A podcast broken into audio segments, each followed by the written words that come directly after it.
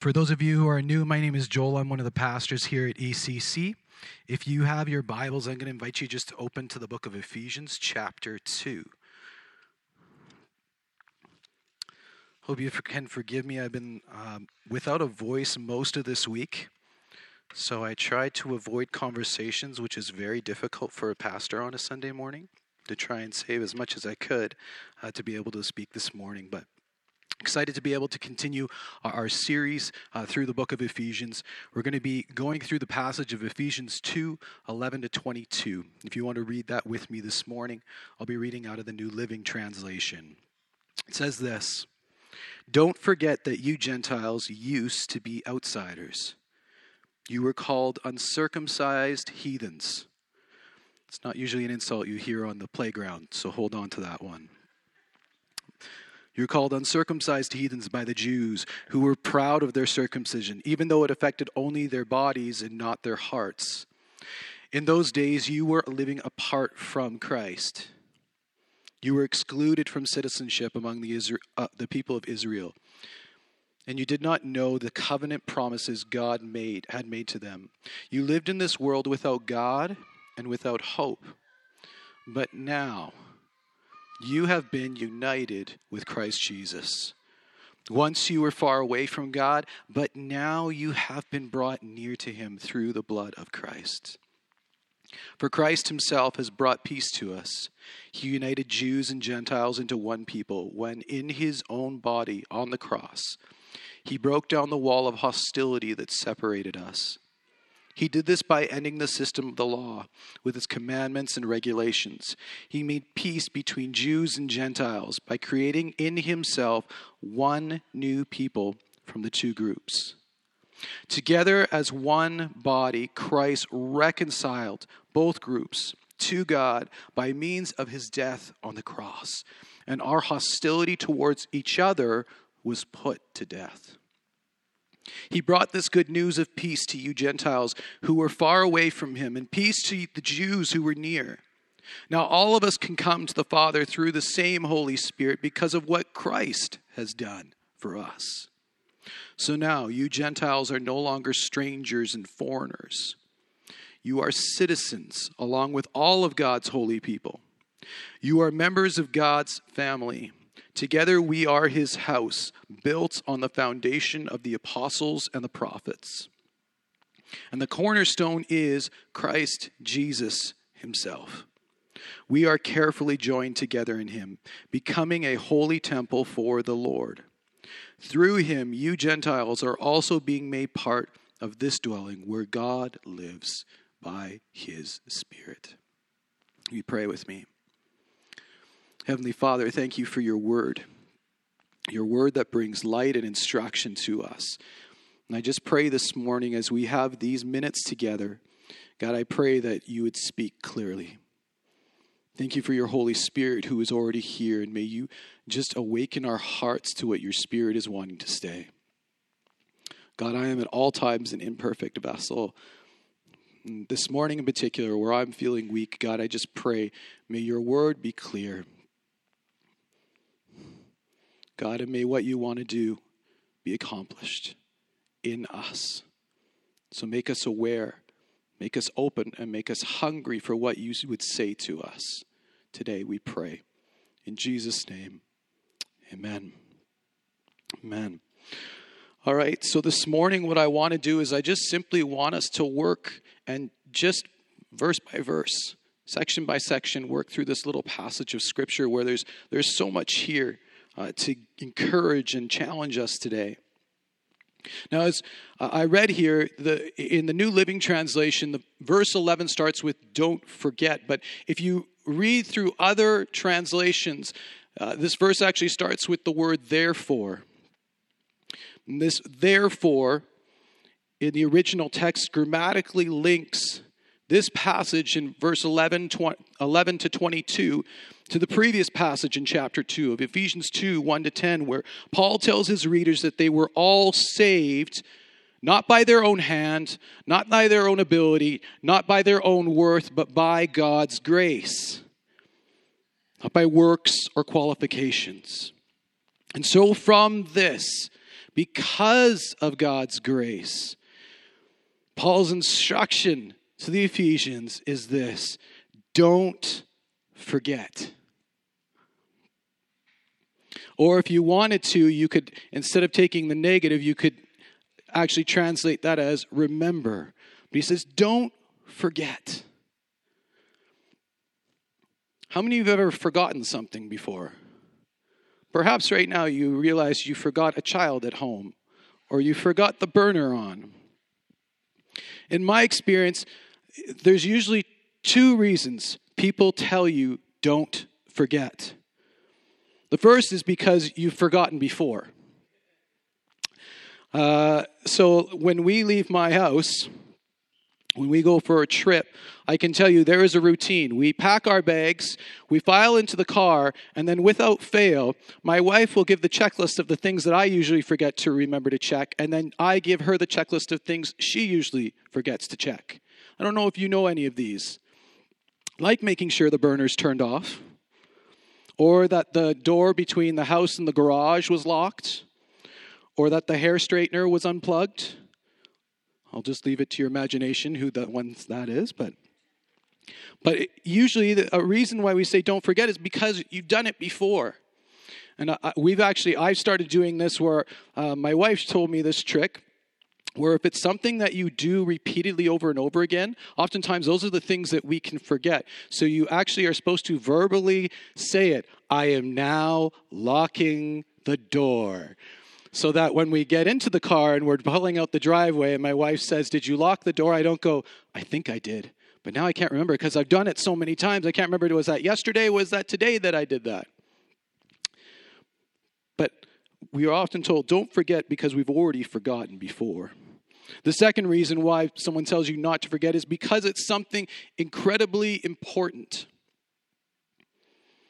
When I leave for a trip, I've never forgotten the passports when we've traveled out of country. But I always get a reminder don't forget the passports because it's something incredibly important. Because if we got to the airport, got to the plane, and didn't have our passport, we would be in trouble. Don't forget. Don't forget. When, for some of you, when you had the opportunity, those of you who have, who have moved into adulthood, when you moved away from home, hopefully, if you're in adulthood, you if you aren't, you're soon looking at moving out. But you move out, and, and there's kind of that encouragement from, from your home, from your parents. I remember when I moved away and moved out of province to go to college, there's kind of that encouragement don't forget where you came from. Don't forget the lessons that you've been taught, that you've been told. Don't forget. Followers of Jesus, don't forget. You used to be outsiders.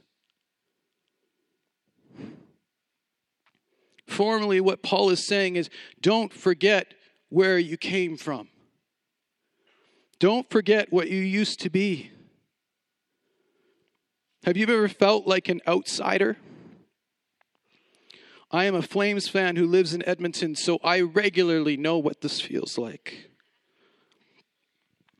I remember when I was in grade one and we moved two provinces away and, and being the new kid at school. And people already already had their friendship groups from the year before, feeling like an outsider. Have you ever had an experience in your life where you feel like an outsider?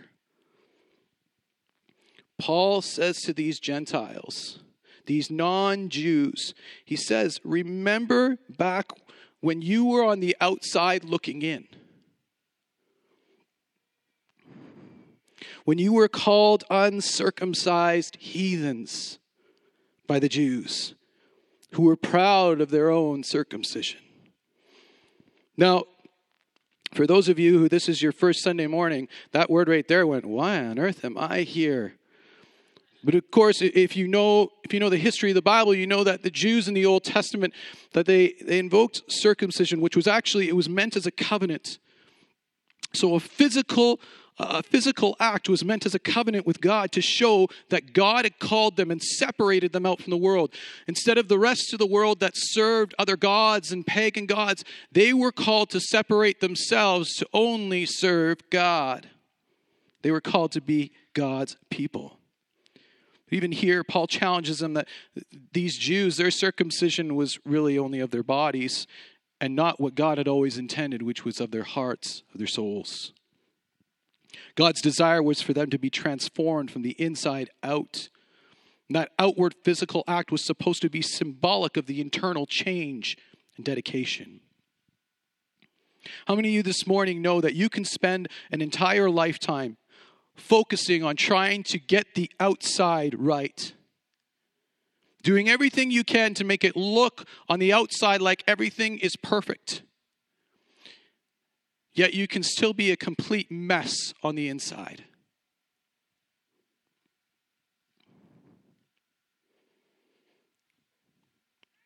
Paul goes on to, to challenge them that apart from Christ, they were excluded from the covenant, the promise of God to be His. They were on the outside looking in. In a lot of ways, it reminds me when I was a kid, our family didn't have a lot of money growing up. And so the few times when we would go out to eat, oftentimes it would be after church and we would go with another family, or maybe there was a missionary who came and spoke at church and we get to go to a restaurant. And that was a big deal to us. And back in the day, of course, when you went to a restaurant, a really classy restaurant, you know, where they had like an all you can eat kids buffet, classy places they would oftentimes have a couple arcade games, you know, the soccer games that they put at the front. There's the claw that no one ever actually wins at. And then you get like the, you know, the racing game and some other game that was there. And like I, I loved those like mid 90s arcade games. I dreamed of being able to afford the quarter that you put in to actually play the game. But me and my brother would fight back and forth because they'd always have it on that simulator that racing game that you'd have with the steering wheel, and it would just go through the simulator over and over again. But we would sit there and pretend like we were actually playing and convinced ourselves that we really were. But we didn't actually, we didn't have the token. We couldn't actually play. We weren't actually controlling what was going on. Apart from Christ, you were excluded from the promises of God. You were outside of His grace, outside of His love, outside of the gift and the good plans He had for you.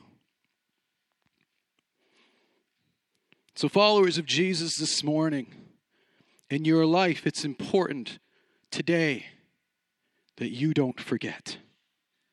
It's important that you remember where you came from. Where did God find you. Not where did you find God? Where did God find you? Where were you? What was the accomplishments you had on your list? What was it about you that was worthy of Him? The Bible tells us that when we have an encounter with God and we invite Him to live in us, when we surrender our lives to Him, it says, Behold, old, the things that were become new. The miraculous is what brought you here. If you are in relationship with Jesus, it actually has nothing to do with you, it has everything to do with Him. So, why is it so important not to forget? Why is it so important to remember this? Why would Paul make this so clear in a letter that's so small? Why would he spend the time to point this out? For some of us, we go, I only want to remember the good things. I don't remember the negative stuff. I, am no longer that, so I don't want to think about it. Why would Paul call us to remember where we were?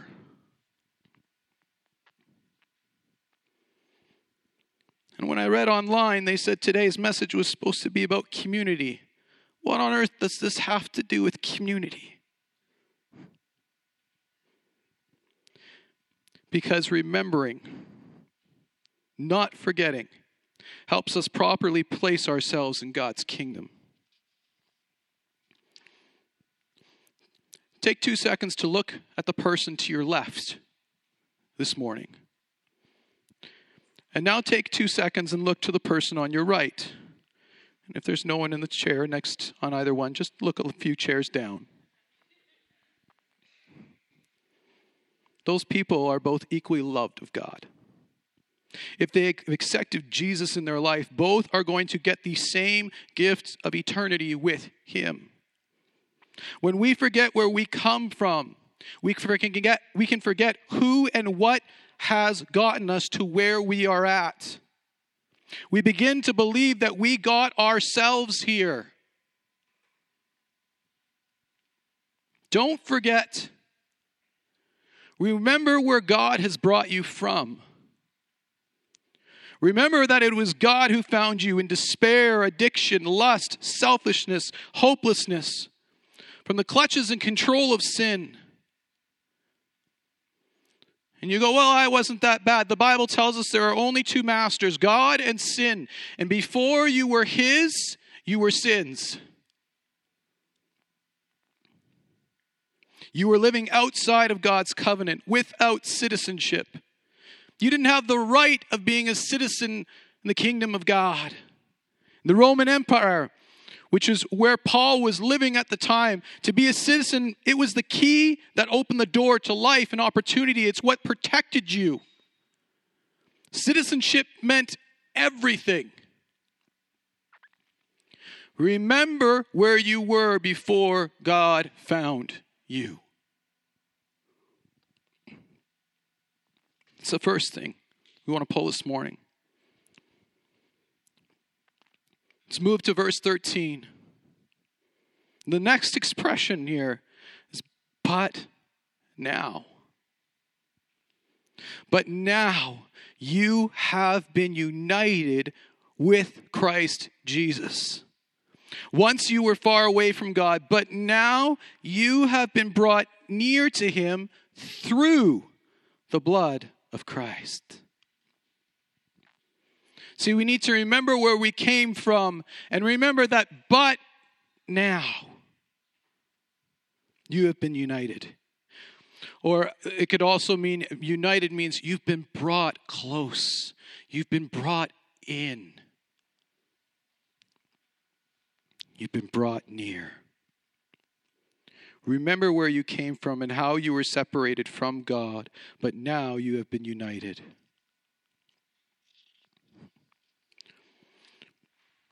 You ever had the experience of going somewhere where you haven't been for a number of years?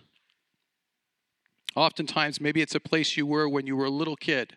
Even for those of you who are in high school, if you lived in a different community or you went to a different school at one point, or maybe it's a family member, uh, a distant relative that you haven't seen since you were a little kid. And when you go to see them, they still see you as that five year old boy, that four year old girl. I have, I have an uncle that I believe perpetually thinks I'm 11 years old.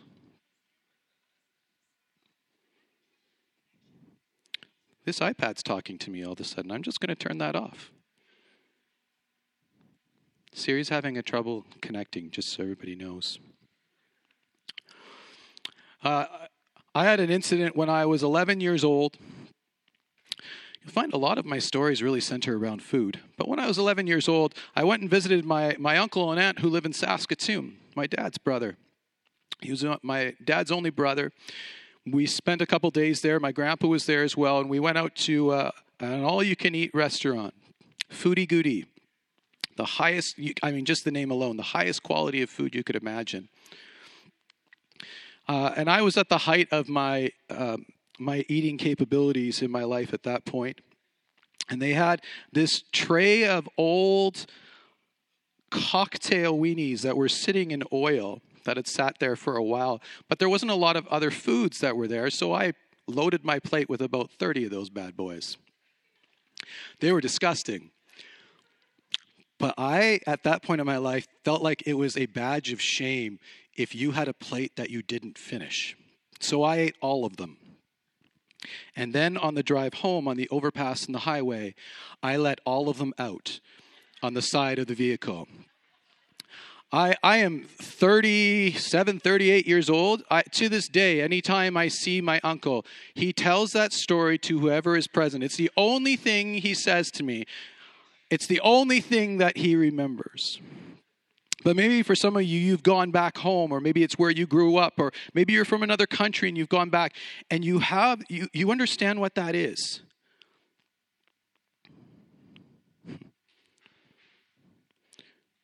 We aren't called to simply relive the past. When we're instructed, don't forget. It's not simply so that you remember how horrible you are, but it's rather to grasp what God has done. Again, remember where you were and, where, and realize where God has brought you to. 2 Corinthians 5:12 says this, this means that anyone who belongs to Christ has become a new person. The old life is gone and new life has begun. It's important that we remember where we came from so we can so much more celebrate the new person God has made in you. I ask you today, what's a label that some of you still wear because you have not embraced the but now in your life? What's the lie that some of you have bought into? Because you know where you were and you know where you have struggled, and you still believe that your identity is in that and you have not fully embraced the truth that God has spoken over you and really wants to make real in your life, which is that you are a new creation. The old is gone. Remembering is not reliving. Instead, it's celebrating to go, look what my God has brought me from. But now, through Christ on the cross. The reason why we take communion, the reason why we make that such an important thing to celebrate and remember is because it's so pivotal, it's so crucial. It is the crux of everything. That you have been made new.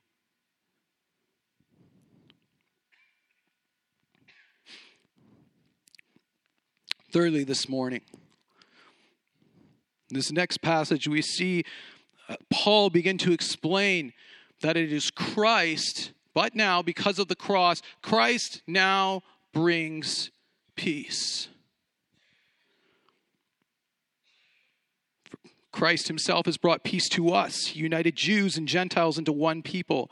When in his own body on the cross, he broke down the wall of hostility that separated us. Don't buy into the lie that somehow when you became a Christian, there's no longer hostility. That there's no longer, you don't have the ability to still have anger because that's still there. But Christ, when we release ourselves to Him, brings peace. He did this by ending the system of the law with his commandments and regulations. He made peace between Jews and Gentiles by creating in himself one new people from two groups. Together as one body, God recon- or Christ reconciled both groups to God by means of his death on the cross. And our hostility towards each other was put to death.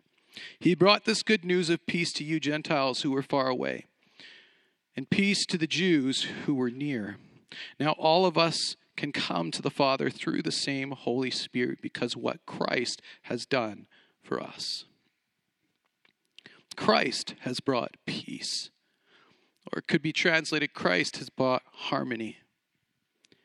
He made and he created both of these groups and brought them into a new creation of one. Now, understand in history here, we have the Jews that were called as a people to be called out and separated by God. And the Gentiles were anybody who weren't a Jew. Read through the Old Testament and find out how other nations thought about the Jews. Constant wars. You can also read about what the Jews thought about the Gentiles. If I was a Jew and you were a Gentile, I could never have you in my house because just your very presence is unclean. The Jews despised the Gentiles, and the Gentiles despise the Jews. Now, you may have noticed this morning in our church, we do not have a designated Jew section and Gentile section. It's not often something that we speak about here. I don't know if we even have, do we have anybody here with a Jewish background? By nationality? Jewish? No? Okay. You are all a bunch of Gentile heathens this morning. I just want to make it clear. Now, maybe these aren't the ways that we see the church. Maybe this isn't necessarily the divide of how we experience it, but yet we can have this same struggle. In a body this size, in a church this size, we can struggle with the same things they did. We have some of you that have grown up in the church and you learned the right words. You learned the right things to say. Your parents got you to learn memory verses. They taught you how to pray. They did things that they're not bad.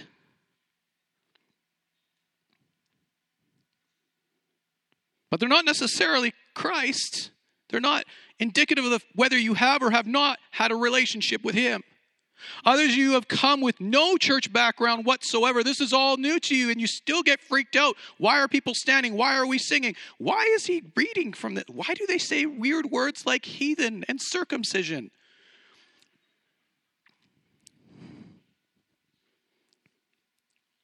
We have a variety of backgrounds and a variety of, of different ways of viewing and speaking and talking. But here's, here's an important thing to remember the Bible makes it clear that no man, no woman has ever earned their salvation. Not one. Read through that entire Bible of yours and find one person who earned their salvation, and you won't. God has granted it through His grace, it is a gift from Him. There is no elite group Today, we can still create our own elite groups, and we might not call them Jew and Gentile. Because you see, the Gentiles at the time, the Jews thought they were obviously superior because they were the chosen ones that God had made the covenant with. They had had the history, they had known about God and His teaching for, for, for years and years and years through their family lines. Whereas the Gentiles, they also started to look down on the Jews because these Jews, they had that, but look how lifeless it is. They don't really have a relationship with God, and it's all fresh and new to them. They looked at each other with hostility. There is no elite group. Yet today we can still create our own elite groups in our mind. Maybe it's those who are in leadership, those are the people that are elite. Or the ones who are most involved in giving to the church or serving in the church. Or maybe it's those who are in our particular denomination and believe the same things that we believe exactly and speak the same way that we do.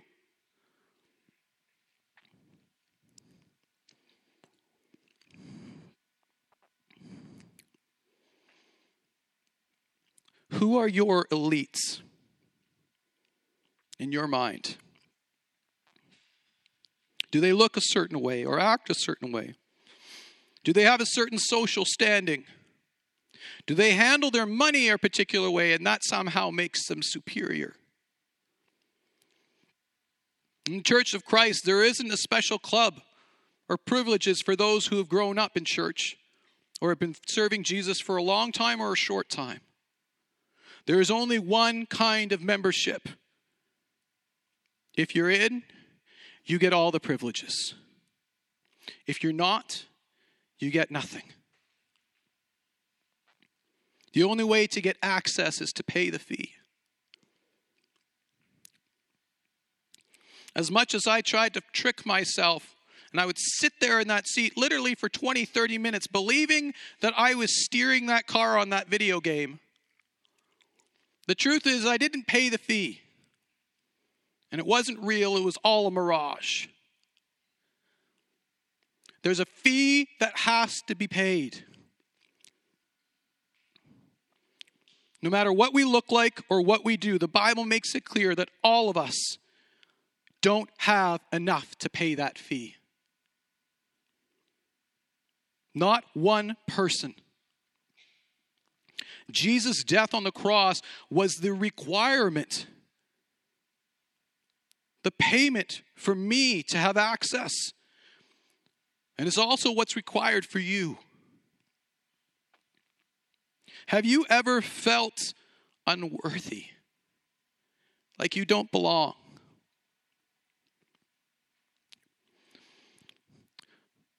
A couple years into youth pastoring after coming out of college, um, this is probably going to be a surprise for some of you. I like to find bargains and deals. And I, uh, I lived in Calgary. I was youth pastoring around Calgary, and I was always trying to find a deal because I had the dream. I, I we lived in um, the church I was in was in a in a pretty low income na- uh, neighborhood area, but I wanted to have the ability to take my youth group to a hockey game.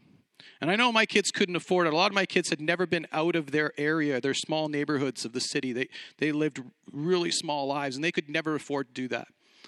So I was constantly phoning uh, the, the company that owns both the Hitmen and the Flames in Calgary, trying to get deals. And I've, I got a call the one day saying that they were doing a special ticket event. And because I phoned them so much, somehow my name had gotten on for this. So I, I, they said they had a free lunch with it, which is like sweet, free lunch. And I took my brother with me, both of us in sweatpants and shirts, t shirts, and showed up for this thing. It was about 40 people in the room. Every other person there either was the leader of a large law firm or were the heads of oil companies. So when they were talking about tickets, I was like trying to find like 100 tickets. They were buying like 5,000 tickets. There was a there was a man across the row from me. It was a grandfather who wore his overcoat over his shoulders, which right away I was like, this guy's a big deal. You don't even put your arms in your sleeves. You're a big deal. And he had his grandson with him. And if you've ever watched the original Charlie and the Chocolate Factory, if you know Gustav, the little boy that like gets stuck in the chocolate fountain, this was Gustav was there at the table. And I have never felt, it took about three minutes. Well, first of all, it should have been thrown off as on the menu it said bisque. I had to ask someone what that was, which, in case you don't know, it's just soup. It's just soup, but they'll say bisque because it sounds fancier.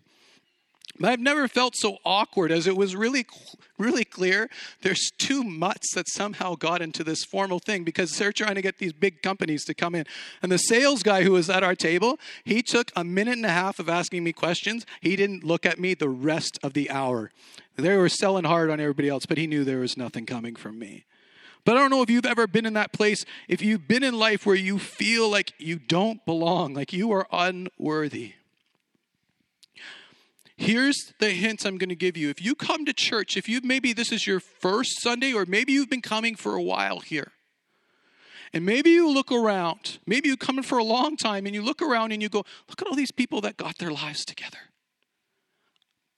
Like I'm here, but I don't feel like I should be here because they seem to got they've got it together. They've got their kids, they've got their family, they, they seem to do the right things. They're involved, they give to the needy. Here's the reality all of us are unequally unworthy. All of us are messed up. That's why Paul says, remember what you came from. All of us have come to Christ a complete mess and unworthy of his love, but Jesus welcomes us in. And here's the radical idea of the church all of us are unworthy, yet all of us are welcome. I'm going to say that again because, like, this really is mind boggling. All of us are unworthy of even being in the chairs we are this morning, yet all of us are equally welcomed. Jesus offers salvation to us, forgiveness of sin, and that forgiveness is instant when we make that decision to invite Christ in our lives. Salvation is the word, but there's the theological term sanctification. And that's the process of through our lives becoming more and more like Jesus.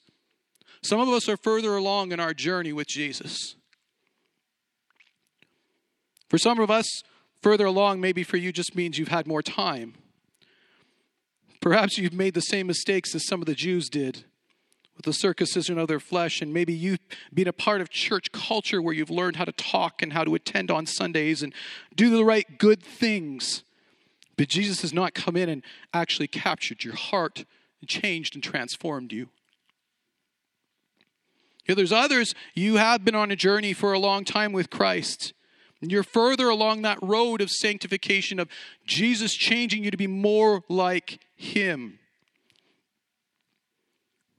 walking with Him. Yet, as Paul makes it clear here, for those who are further along, that's not a superiority. Again, don't forget, you didn't get yourself there. There's no hierarchy here. We all relied on someone else to pay the fee to get us in. And so, as Paul states here, that means that through Christ, hostility, the hostility between us and God, but also the hostility between each other is put to death. That means the competitiveness, the one upping, the territorialism that defines our culture really should not define the church. That means as, as passionate as some of you feel about your political allegiances and parties, should not even come close to being as important as Christ. And if you find it easier to relate to someone because they have the same political view that, as you do, compared to those who have the same belief, foundational truth, and relationship with Jesus, you're off. Something's taken your heart, it's not Christ. Christ brings peace by saying, I've got the bill for all of these people. I'm paying. Now come and get to know me. It becomes about what he wants and not what I want. We are called to be part of one body. With that, our final point this morning, and so now, you Gentiles are no longer strangers and foreigners. You are citizens with all of God's holy people. So now, accordingly, because of what Christ has done, you are no longer those without citizenship in God's kingdom. You are now citizens. You get all the rights that come with that. And not only that, God calls you family. Then Paul goes on to explain that we are his, meaning God's house, his temple, built on the foundation of the apostles and prophets, instructed and taught by God's word, the Bible. It says, with Jesus as the cornerstone of the house. Now, those of you who know more about construction than me, which would be 99% of the people here this morning, we know that the cornerstone is the first set stone in construction. All other stones will be set in reference to this, thus, uh, thus determining the position of the entire structure. Jesus becomes in our lives the reference point for how we speak, for how we serve, for how we worship, how we relate to others, and how we live. Through Jesus, we are joined together like living stones, made into a temple. Those who did the series back in the fall, as we went through the entirety of the Bible, you remember as we talked about the temple that housed the very presence of God. That when we get together, we house the presence of God together with us. That's why when we pray here on a Sunday morning, we don't ask God to come because He's already here. We ask God, make me aware of your presence that's here with us. This is the church. Not an already perfect people, but people who don't forget. A group of people from varied pasts, good and bad, all equally sinners, unworthy of God's blessing and His grace, once outside of the kingdom of God, distant and separated from Him, but now, through Christ's work on the cross, brought close. And now, through receiving Christ and receiving His peace, we have peace in our relationship with God, and we have peace or true community and relationship with those around us, those who are actually different from us, who may be ones that even at one point we would call enemies. Maybe even people now that the world would say are your enemy to be loving, brought, lovingly brought together with those who we even still continue to disagree on many things with, but have unity in Christ that trumps it all. So that now he can unite us together, making us a living temple where his presence dwells. Because God's presence is here when we meet together. Matthew 18 20, for where two or three are gathered together as my followers, I am there among them. Think about that. God has chosen a random groups of misfits like you and me and has extended us grace and forgiveness to gain citizenship, but not only that, He brings us together, calls us together to be a people that actually house the presence of God. So, as we close today, I want to challenge and encourage you. First, don't forget where you came from what God has or will bring you out of. Because for some this morning, perhaps you have yet to make that decision of saying, God, I want to surrender my life to you. Jesus, come live in me. God wants to bring you out of the bondage, the things in life that have robbed you and enslaved you. Remember where you have come from. Don't be so prideful in yourself. Remember what God has saved you from, because that's how we keep that attitude of thankfulness and gratefulness. But with that, let's not just live there, but now remember that He offers forgiveness and freedom through the cross.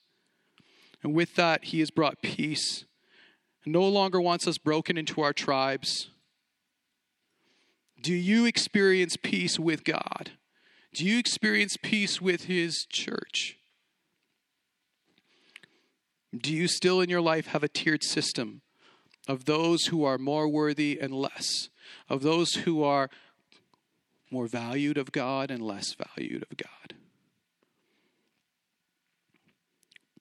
Finally, so that now we've been invited together to house God's presence. And this means, according to God, there is nothing, nothing more important.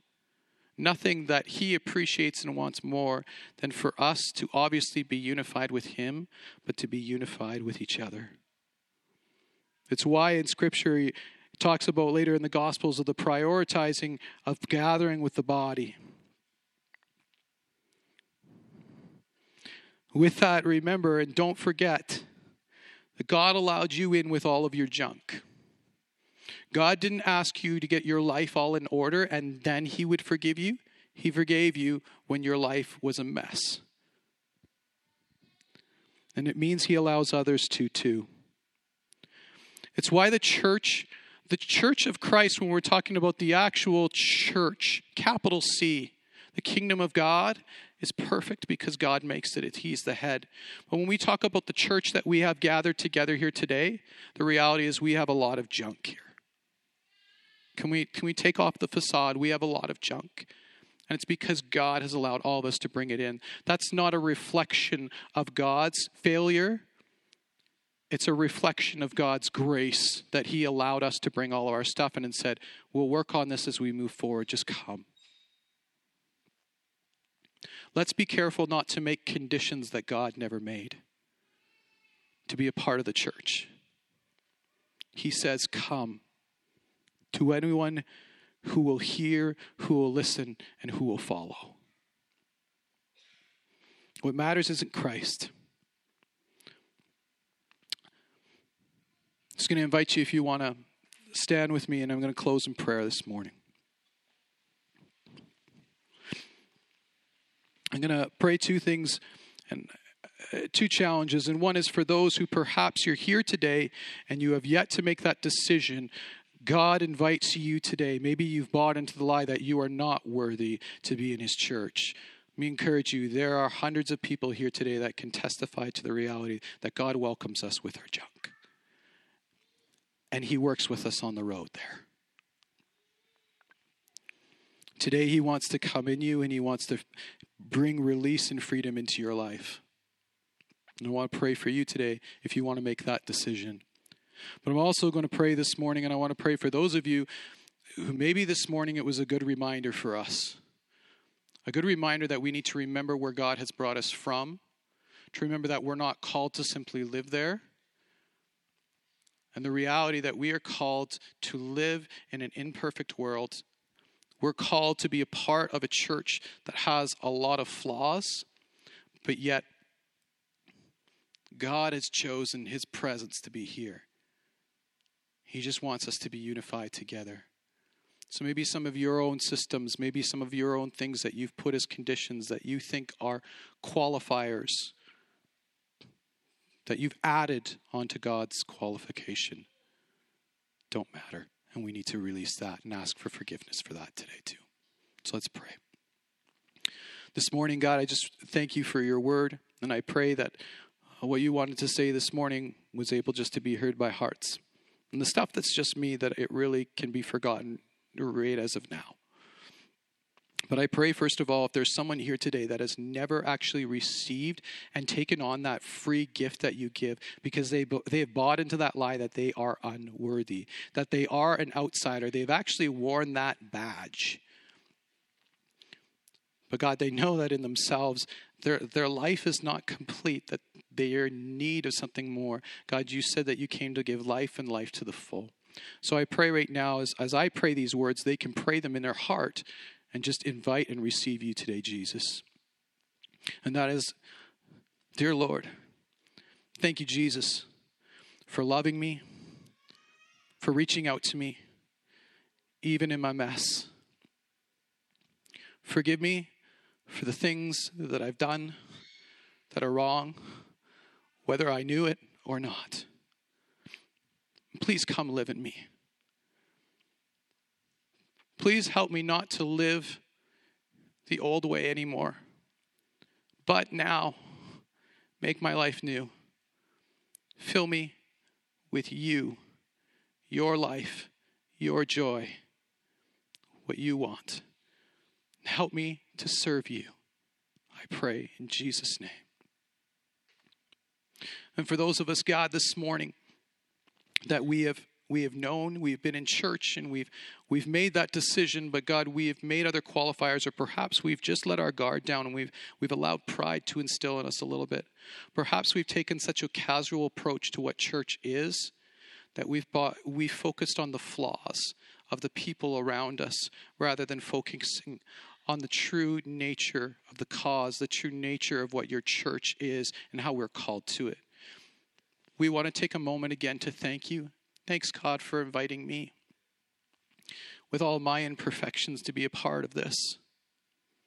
And help me not to focus on the imperfections of people or the things I think are wrong, but to see them how you do and to realize that you've called us uniquely to run together, to be united together, and to house your presence when we are together. So, God, I just pray this now and ask for you just to, to do what you are wanting to do in each heart life.